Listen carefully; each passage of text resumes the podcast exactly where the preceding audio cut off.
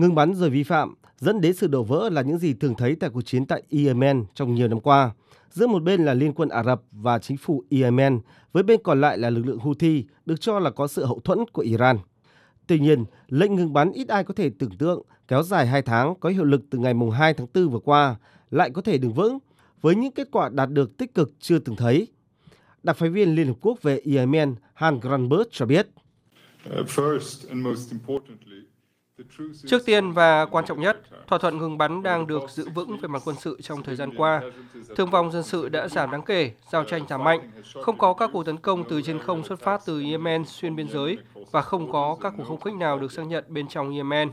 Các chiến tuyến trên khắp Yemen đã giảm đáng kể và có báo cáo về việc tiếp cận nhân đạo ngày càng tăng, bao gồm cả việc một số địa điểm tiền tuyến mà trước đây rất khó tiếp cận. Lệnh ngừng bắn vừa qua cũng tạo điều kiện cho những chuyến bay quốc tế lần đầu tiên được cất cánh khỏi thủ đô Sana sau 6 năm, hay các chuyến tàu chở nhiên liệu được cập cảng Hodeida. Đáng chú ý, cả hai khu vực này đều do lực lượng Houthi kiểm soát và điều này có thể tạo dựng lòng tin cho Houthi trong tiến trình đàm phán hòa bình. Hiện các bên trong cuộc chiến tại Yemen đang có ý định kéo dài lệnh ngừng bắn này. Người đứng đầu Hội đồng Chính trị tối cao của phong trào Houthi, ông Mahdi al-Masad, hôm qua tuyên bố Houthi không phản đối đề nghị gia hạn.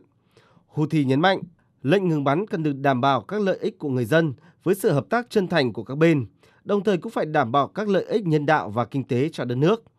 Về phía chính phủ Yemen, Chủ tịch Hội đồng Tổng thống, ông Rashad Al-Alemi cùng ngày cũng tuyên bố sẽ hỗ trợ nỗ lực của các nhà hòa giải quốc tế trong việc gia hạn thỏa thuận ngừng bắn nhằm thúc đẩy các cuộc đối thoại.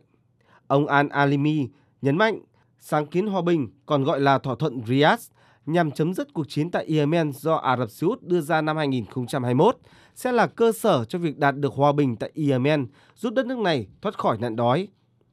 Trong những ngày tới, Houthi và chính phủ Yemen sẽ tiếp tục đàm phán về việc ngừng phong tỏa thành phố Taiz, khu vực do chính phủ Yemen kiểm soát nhưng đã bị Houthi bao vây từ năm 2015. Hiện tình trạng nhân đạo tại thành phố này đang ở mức đáng báo động. Nếu cuộc đàm phán này thành công, cùng với lệnh ngừng bắn được kéo dài như mong đợi của các bên, thì tiến trình đàm phán hòa bình cho Yemen do Liên Hợp Quốc trung gian sẽ có cơ hội rõ ràng hơn bao giờ hết.